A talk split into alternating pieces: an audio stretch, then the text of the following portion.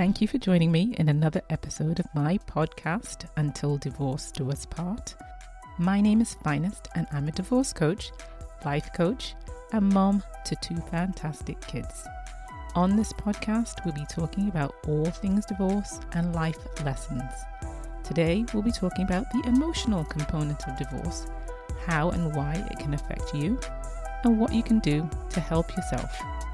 So stay tuned, I'll be right back after this.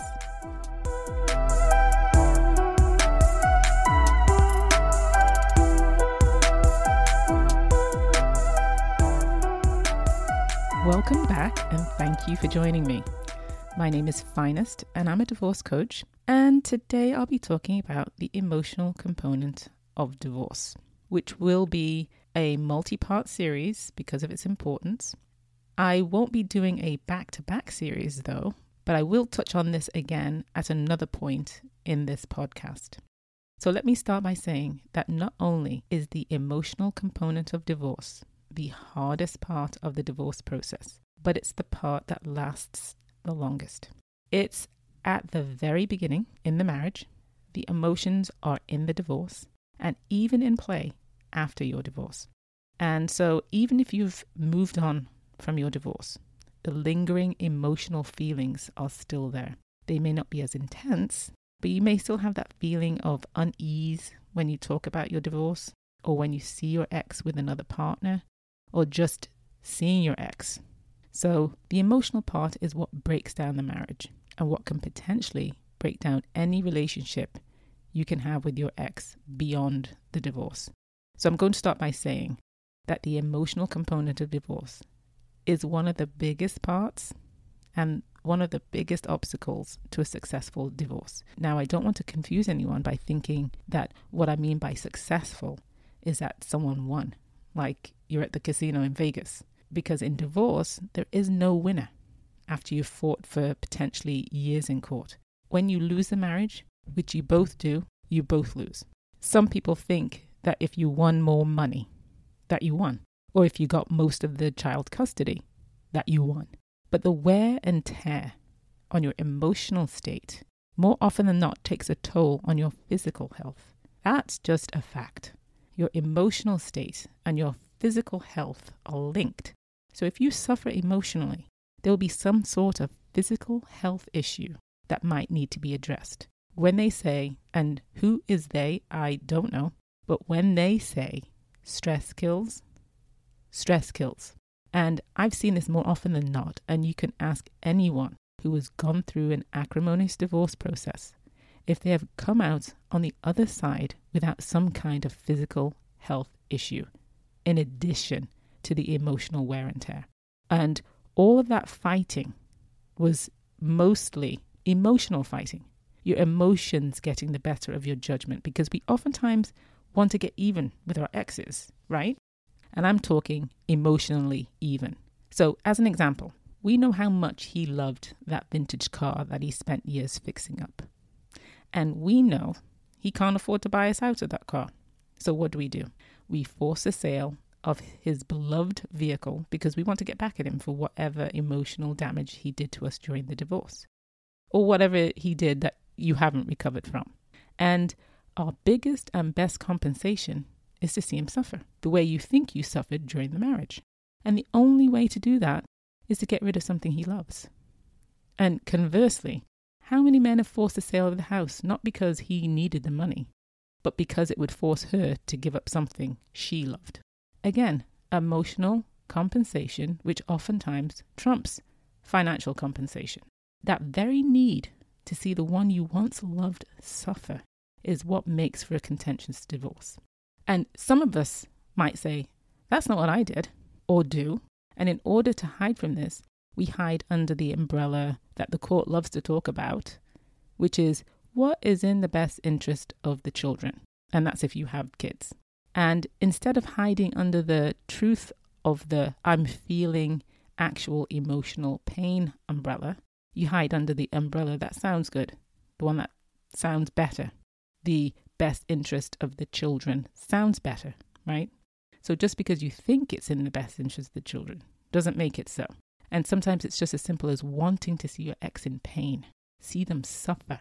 so that you can feel vindication of the years of emotional baggage you carried during the marriage. And it's hard to tell which umbrella you're hiding under when you're overcome with emotions. And that's what makes this component of divorce so difficult. You're blinded by what transpired in the marriage that went unresolved, and you need some form of resolution. And this is the recipe for a disastrous divorce. And just know this if you couldn't resolve issues in the marriage, there is little, if anything, you can do after the marriage is over and you're physically separated where tensions are running high. So, the emotional attachment to the pain you felt in the marriage continues through the divorce and more often than not after the divorce. So, many of us know that we're feeling pain, but we don't know what to do with the emotional pain of divorce. So we go through loops of thought, loops of pain. We ruminate in a cycle of the same thought every day. Thoughts that have no resolution, thoughts that only have questions. And this is what keeps us fixated emotionally in the divorce. That endless cycle of thinking and rethinking the same thoughts, which does not allow you to move forward. So now you have a personal inner battle to wage, as well as the one you wage with your ex. So, this emotional battle is very similar to losing someone who's passed away. And we all know that there are five stages of grief denial, anger, bargaining, depression, and acceptance. We also know you may not go through all five, and maybe not in that order, but the goal is to get to acceptance. The goal is to get to acceptance when all is said and done, because without it, you're kind of at an emotional standstill. So, in divorce, although the person hasn't passed away, you still have that feeling of loss and go through the same stages of grief as you would losing a loved one. Perhaps not as intense, of course, as losing someone forever, but it will be a similar feeling of loss because, you know, you have to remember that at one point this person was your loved one and you're losing something that was important to you. And in this case, you're not only losing your loved one, but other things in addition to your soon to be ex, you'll be losing family time because during divorce, your family time could be split in half with the kids. You'll be losing the shared friends because your friends may not be able to be on both sides, especially if there's contention in the pending divorce. So they'll be asking themselves, which one do they choose? Which one was your friend the most? So it's a tough position for your friends to be in. And then if you got along with their family, you're losing their family because they will oftentimes take the side not of who was right, but who is closest to them. And for me, I lost my ex's family. They didn't even want to know what my side of the story was. I was just out. And that hurt because it took a long time for me to build a relationship with them in the first place. And with just one word, that word divorce, all of that work was undone. And it's not something you can prepare for because you felt like a part of the family, and just with one word, you became nothing to them. And with some families, you even become the villain, and their family is fighting you alongside your ex. And the other thing that you lose is your household, your family. And so, good or bad, it was something you were accustomed to, and change is hard hard enough for you to talk yourself out of the divorce with questions like, Where will I live? as we can't afford two separate households on our income. What will happen to my health insurance? I'm on his or her insurance and I need that health care. What will I do? What will happen to the house? What will happen to the kids? That's if you have them. Then you throw in your age in there. So, yes, a lot of people stay in bad marriages because they say their age and it's not 30, right? you just give up and say, well, I've only got a few years left, so I might as well stay in this rather than go out and maybe, just maybe, see a better life for myself in my final years. And I've heard stories of adult children of parents who decided to stay together, and I wonder how many of them were thinking about their age and their finances and the dark side of divorce that made them stay in a bad marriage. Because those adult children believe it was to their detriment the children's detriment that the marriage was maintained. So imagine that. Imagine if you could ask your kids, will they be okay in the future for you to get divorced, how many of us would actually be okay divorcing now versus staying in something where the children say later on that it was a bad idea? So, and then I was talking about when you say your age. And I think the age thing is mostly a female issue because, in general, it always has been, right? you see in the movies, the older men are desirable, sexy, and married, and the older women are just old women, grandmothers who live alone with their cats. And so men are more likely to date again, even marry again, even have more children in their 50s and 60s, right? So it may take, particularly in this case, a woman a while to say that they're done with the marriage, not only because of the dating scene, because that's not all there is, right? But it's bad enough. But financially, as they get closer to retirement, what will a job look like if they haven't been in the workforce for years? So you'll have the swings of saying yes to the divorce today, and then fear sets in the next day, and you seize up and can't move forward with the divorce. So let's say you've decided that divorce is inevitable. Then what becomes your focus? For me, my focus was on my kids. How would I tell them that their family was going to change? How would they cope with the loss of the family as we knew it? And how would they do? Because let's face it, we all look at how other families are doing when we're going through something like this. So I began looking at other families at my kids' schools a little bit more closely. Was anyone going through anything that I could tell? Did I see one parent more than the other? Or not see the parents together at all? And as sad as this is to say, I needed company in this divorce. I needed validation in a way that divorce wouldn't be the end of my world, but the beginning of something better. And I needed to know what was the worst that could happen by checking out all of the divorced people at the school and seeing how they were doing. Did they survive their divorce? In other words, did they look like death warmed up and would that be me? I wanted to make sure we weren't the only ones for all of our sakes so that my children couldn't say I was the only one doing this bad thing called breaking up the family. Because divorce is still a stigma. Despite it being 2020 and despite it being times have changed, and even with a large percentage of marriages ending in divorce, divorce didn't magically get easier. So, you know the saying, misery loves company. Well, I needed company because I knew it wasn't going to be easy. And I needed information as to what their experience was, these other divorced parents. I needed to know what did they go through, what things I should try to avoid, which you can't really do because every divorce is unique. We don't all have the same things, and we all didn't marry the same people or the same types of people. But you can just, you know, you can get a general gist of the overall picture. But I needed something so I could see what would be the worst that could happen. Again, that fear of the unknown, right? So during this time, after being seen talking to people who were getting divorced or already divorced or in the process of separating, the rumor mill started, and I was asked questions about my life. They were polite questions. They were really polite questions, but I realized that the, the people I was now talking to was changing, and people were making educated guesses as to what was going on in my own life. And it was then that I noticed something that was quite interesting that after people found out about my divorce, that married couples love hanging out with other married couples. And this was something I didn't realize when I was married. And I'm not sure if it's because married people only want to hang out with other married people, or they don't want your divorce status to rub off on their marriage, but no one wants to hang with a newly separated or divorced person. And it's strange because that's the time when you need company the most, and it's the time that you're abandoned. So, this doesn't make divorcing any easier. And you don't realize all the changes that you'll go through and have to make until you're in the middle of the divorce. So it's no wonder if you look at all of the what people like to call negatives of divorce, that people become overwhelmed with all of the emotions. How do you handle the changing friends? The family changes. How do you handle starting over? It's a lot. It's a lot.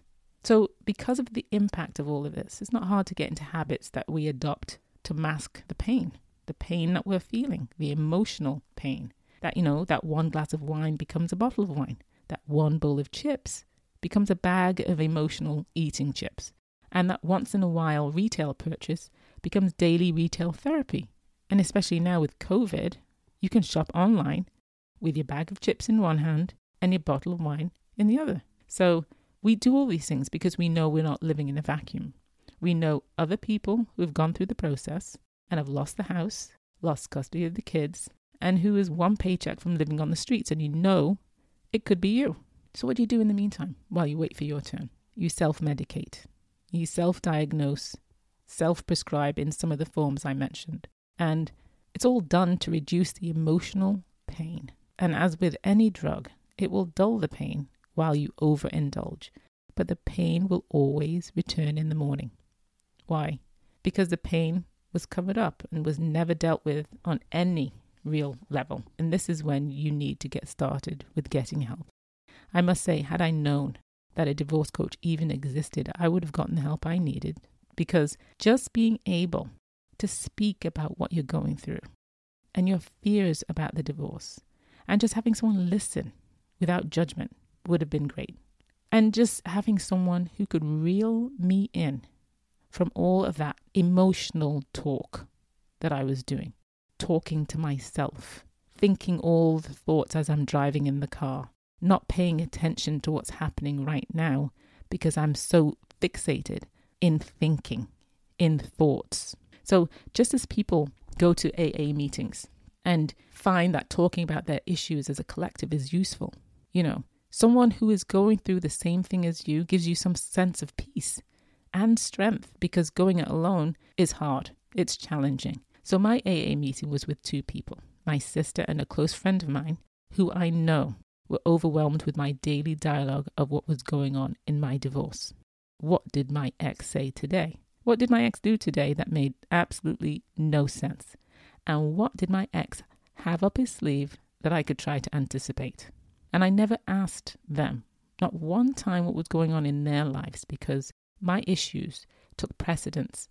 And what I was going through, I thought was bigger than what they were going through.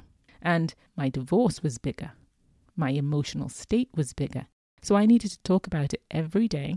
And now that I think about it, it was a selfish thing to do. But during divorce, you lose your mind a little. Actually, you kind of lose your mind a lot. And all you can focus on is divorce. All you can focus on is failure. The marriage is a failure. The kids, you fail the kids. You have no money, having to pay child support if you have to pay it. And will you get enough child support to survive on? And the list goes on and on. So you lose empathy to the people that you're talking to as to what they may be going through. And your challenge becomes a bigger deal than anything anyone else is going through. And you can't, you literally cannot talk about anything else. So I kept my divorce issues private, just between those who I chose to tell and my sister and my close friend. And little did I know that when I would go into the courtroom for the first time, and let me say, when anyone goes into any courtroom and you're the one who's the petitioner or the respondent, and you're not just going to watch someone else, you are nervous. And in divorce, you're nervous and emotional. And that's not a fine recipe for anything good to happen. So little did I know that once you see your name on the docket and you walk into the courtroom, that the private life you had hoped would remain private is now open to the public. And so now I know why celebrities seal their divorce proceedings because when I walked in there, I had no idea that other divorcing couples would also be in the courtroom to hear my case, as well as I would be in the courtroom to hear theirs. I had this notion that each case would be heard individually and to find out that I had to divulge my life in front of strangers as if I was selling my wares in the Jamaican marketplace. It just threw me over the emotional edge. I felt exposed. I felt shame. I felt lost. I could feel the stares of strangers on my back as I told my story, hoping that the judge would hear my emotional story of how my ex was during the marriage and compensate me accordingly. But I was hoping only the judge had to hear it, not everyone in the courtroom. So now, how much information would I divulge? Because would the strangers ask themselves, why did she stay so long in this marriage and judge me? That's how self conscious you become. It was enough that I was already an emotional wreck, so now I had to add shame in there. It was hard to get a solid point out while my emotions were running amok. So just know that before you walk into the courtroom, your emotions have to take a backseat to the facts. You have to get an alter ego to take into the courtroom with you. And you can give your alter ego a name, so it's not you. And your alter ego goes into the courtroom to take care of the business of your divorce and not you with your emotional baggage into the courtroom. So, with that said, the only things that can be determined in divorce are assets and parental custody rights. So, despite your ex's behavior during the marriage, and perhaps them being the reason for the divorce, there is no place to be compensated for that, as much as you may wish it. So, make sure that your emotions don't follow you into the courtroom where legal battles are waged. So, let me say this again make sure that your emotions don't follow you into the courtroom where legal battles are waged. You cannot fight a battle in court that the court won't wage. Many of us go into the courtroom with our emotions running wild, hoping that the judge will see the pain and award you for that. And the court is not there to fight a battle you couldn't win that you were actually present for. You were fighting a battle in your marriage. You couldn't win it there, you're not going to win it in court. The court is there only to assess the damage of the divorce, the value of the house, the car, the objects, the 401k, the retirement money. They're not there to talk about how your ex made a fool of you, how your ex treated you, of course, unless there's domestic violence, right? Or the court is not there to say what he should be doing as a father or what she should be doing as a mother. Too many of us go into the court with emotional pain. And as I said before, I did. And I was hoping the judge would see my pain and what I believed my ex did to me and award me for that. And that's what I call wishful thinking. There is no compensation for what I was feeling. And the only one who could have helped me was me to change my thinking, understand my past and how it impacted my present. Even during the divorce process, I was hoping the man I had initially married would turn up so that we could resolve our issues and help me emotionally. But he never did. And I waited a long time. And in that time, I could have been working on me, working on what my role in the marriage was, work on how I was feeling, work on what I needed to do for me, and how that would help me not to react to every little thing he said or did because the work would be mine to do. So it's important to get the help you need during divorce because the process is not easy, but it could be made easier with help. So my daughter always says, future, when she's talking about her work, she says, future Emma will thank past Emma for the work she puts in today. So you have to put in the work. You have to put in the work to help you to make the changes you need to get through this and any other strained time in your life so you can handle all things and not just some things. And yes, it will seem like an insurmountable leap at the beginning because of the cycle of thoughts, whether they're true or not. These challenges are challenges that can be undone. It just takes diligence and patience. Diligence in putting in the work needed and a ton of patience to get the work done so that you can see the results. And don't worry if you backpedal a little on your way to emotional freedom. We're all human and make mistakes, but learn from your mistakes. Know when you've made a mistake and correct it. For instance, if you've responded to that email to your ex without your filter and regret the outburst, that's a lesson learned. And next time, take at least 24 hours to digest the information, even be mad at it, then let it sit until you've found the words that are right for you and not the response your ex wants from you. Because sometimes our exes know us so well, they know exactly how you're going to respond. And they give you the bait and you take the bait. And what I'm saying is, don't take the bait. So learn how to forgive yourself more often as well. Because sometimes I think our being stuck in emotional trauma is our inability to say, I forgive me for doing X, Y, and Z, and saying why the forgiveness is necessary, and then letting it go. Because we are sometimes our own worst enemy, and sometimes all it takes is that one triggering word to set you off. But if you know yourself, love who you are, you will know that your ex's words are meant to just awaken the pain in you. So they dictate who you are versus who you actually are. So, on that note, next time we'll be talking about communication during divorce because it's closely related to the emotional side of divorce and it can make or break your divorce process. So we'll discuss that in the next episode. So make sure you subscribe so you won't miss the next one. And in the meantime, I can be reached on Instagram at LA Divorce Coach, on Facebook at LA Divorce Coaching, and on my website, finestbennettdivorcecoach.com.